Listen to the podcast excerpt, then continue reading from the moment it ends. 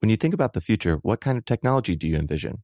Whatever the future holds, artificial intelligence will undoubtedly be at the heart of it all. Join Graham Class as he hosts season two of Technically Speaking, an Intel podcast, and hear from the minds transforming healthcare, retail, entertainment, personal computing, and more with the help of AI. Tune in every other Tuesday and explore the latest technology that's changing our world today and creating a more accessible tomorrow. Listen to Technically Speaking, an Intel podcast on the iHeartRadio app, Apple Podcasts, or wherever you get your podcasts. Hey, and welcome to the short stuff. I'm Josh Clark, and there's Charles W. Chuck Bryant, and there's Jerry. So let's get started. Everybody, be quiet and listen. Get ready to feel like you're going to poop your pants because we're going to talk about Olestra. Which would make you poop your pants. Yeah, so this one starts back in the 50s. Uh, we can't talk about Olestra without mentioning the seven country study, which uh, was very famous in the 50s for for fooling science and the world into the notion that fats are terrible, they will kill you, don't eat them. So all foods started saying, "Great, we're going to put out no fat stuff and start pumping in high fructose corn syrup into our things to create flavor." Right and the world is the worse for it. Right. Yeah, I think we need to do a, a, straight up stuff you should know episode about the seven the seven country study. Okay. For sure. So let's stop talking about it now. Uh, oh, okay. So the upshot of what you just said is that we live in we by I think the 70s or 80s we lived in like a fat free obsessed society, right? Yeah. And the the manufacturers of food said, "Hey, sure, we'll we'll give it to you. We'll do some of those amazing things that Chuck just mentioned, and um, we'll give you low fat food as much as you can take." And by the mid '90s, like the whole thing was at its peak, man. Like the you remember um, Healthy Choice? I think Healthy Choice is still around. Mm-hmm. So they came out with a line of foods, and in 1994 Healthy Choice, just the Healthy Choice line of food, um, made 1.3 billion dollars in sales. Wow. Like that's how much that people were like, oh, oh, here, take all my money, just give me some fat-free foods because fat's going to kill me and make me fat, and um, I hate fat. Don't you hate fat? Yes, because so it's the word fat and you don't want to be that word, right? right. Plus, also, I think everybody was scared to death that we were all going to die of heart attacks if we ate like any fat whatsoever. So the the solution was fat free foods, and it was in full swing in the '90s. So um, by this time. Uh, I believe it was Procter and Gamble that came up with Olestra, right? Yeah, they came up with that. That's just their trade name for uh, polyester sucrose, mm-hmm. and this was developed by them in the late '60s. Uh, but it took to the 1990s to really catch hold in full. And this is one of those where they, it's not like they didn't do product research. They did a lot of testing and research, and they learned that Olestra would make you poop your pants. and they pressed on anyway uh, and went forward knowing this, which it was an interesting decision to say the least. Yeah, like they were searching for a fat substitute for formula to to um, feed premature uh, infants. Yeah, which is a sweet start. It is a sweet start, and hopefully they realized very quickly that no infant should ever have polyester sucrose pass through its mouth. It's probably hard to tell with babies. Yeah, that's true. Um, but it's not hard to tell with adults. And like you said, their their product testing showed there were some real problems with the Olestra when you ate it. Um, you would get abdominal cramping.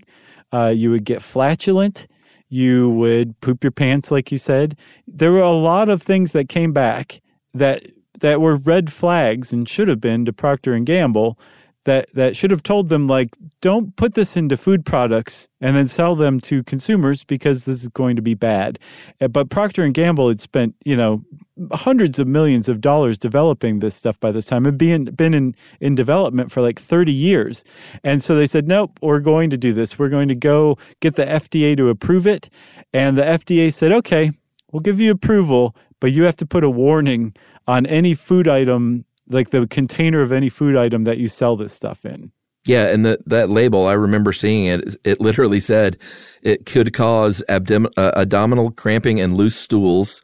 Mm-hmm. Uh, they were marketed um, for their line for like Pringles and and Frito Lay as "Wow," uh, all uppercase exclamation point. Mm-hmm. And despite the fact that it said on the label, like, "Hey, this will give you diarrhea," people were like, Well, I get that, but can I eat a whole bag of chips and not have any fat? Right. And the label said, sure.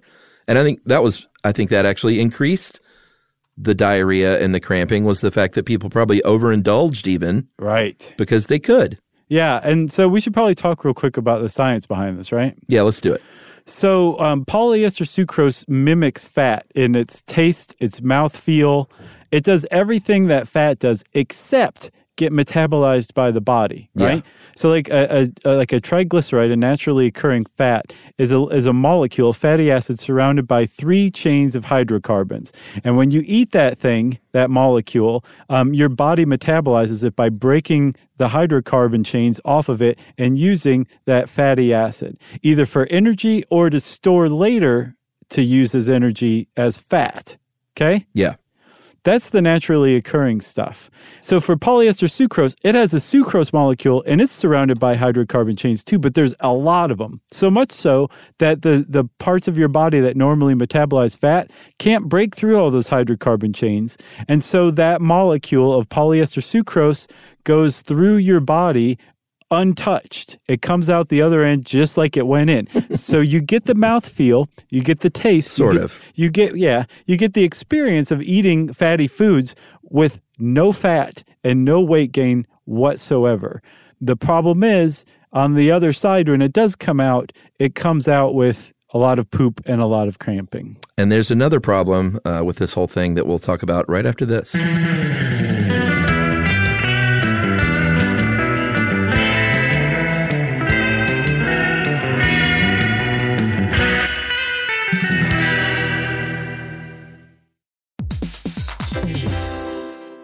Everybody, we're here to tell you about Viator, a tool that you can use to plan and book travel experiences around the world.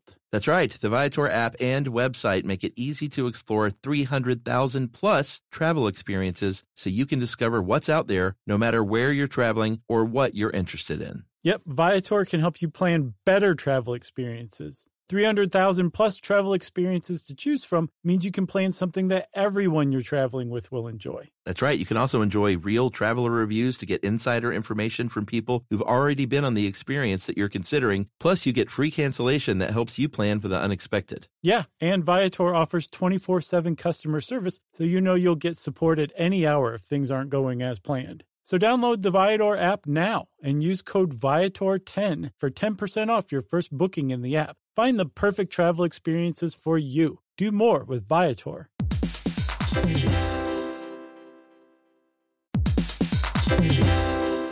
Hey there, are you thirsty? Well, before you take a sip, have you stopped to think about what's in your water? Many conventional bottled waters contain PFAS, harmful substances known as forever chemicals. But you can drink water as clean as nature intended. Richard's rainwater collects 100% pure, refreshing drops of rain. Yes, it really is rain, everybody. This rain is caught clean before it hits the ground or becomes polluted with pesticides and contaminants commonly found in groundwater. Yep, Richard's rainwater is naturally pure with no need for harsh chemicals or additives. That means no added fluoride, no chlorine, no forever chemicals, no microplastics, no nothing. And you can enjoy the clean taste of Richard's still rainwater and the long lasting cold pressured bubbles of Richard's sparkling rainwater. Just visit richardsrainwater.com to find a retailer near you. That's richardsrainwater.com. And we even have a special offer, don't we, Josh? Yeah, text stuff to 2512 928887 and you'll get $2 off a 12 pack case of Richard's rainwater. Sip the sky.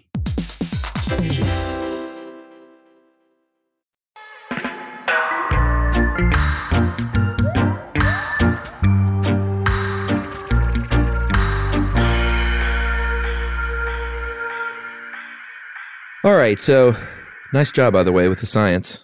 Thank you. I appreciate that You're welcome. because I was not ready. Anytime. Uh, so they discovered with Olestra that this is great. It just comes out the body like it goes in. These idiots will still eat it. It doesn't metabolize. Here's here's the big issue with that is the body is used to metabolizing fats, but now all of a sudden your body gets confused because it's used to doing things one way, and all of a sudden your body's like, well, wait a minute, maybe I maybe I shouldn't metabolize any fats. Mhm. Fool me once. Yeah, kind of. Yeah. And so it messed with the body chemistry because it literally confused it into these artificial fats. And I think this is true a lot of times with artificial ingredients. Your body doesn't know how to react to that. Uh, and so all of a sudden you're gaining weight even though you're eating fat-free foods because your body's not metabolizing any fat. So when you eat, you uh, indulge on that cheesesteak, mm-hmm. it's not getting metabolized. No, because so like the the polyester sucrose gets passed through. Your body doesn't absorb it, but your body will absorb naturally occurring fats even if they're not metabolized. Sure. It gets stored for fat later. So if your body's not metabolizing either of it, then all the fat that's going through is just being packed on. Yeah. So people who were eating this fat-free fat substitute were actually gaining weight from Yeah. recent research shows. Amazing.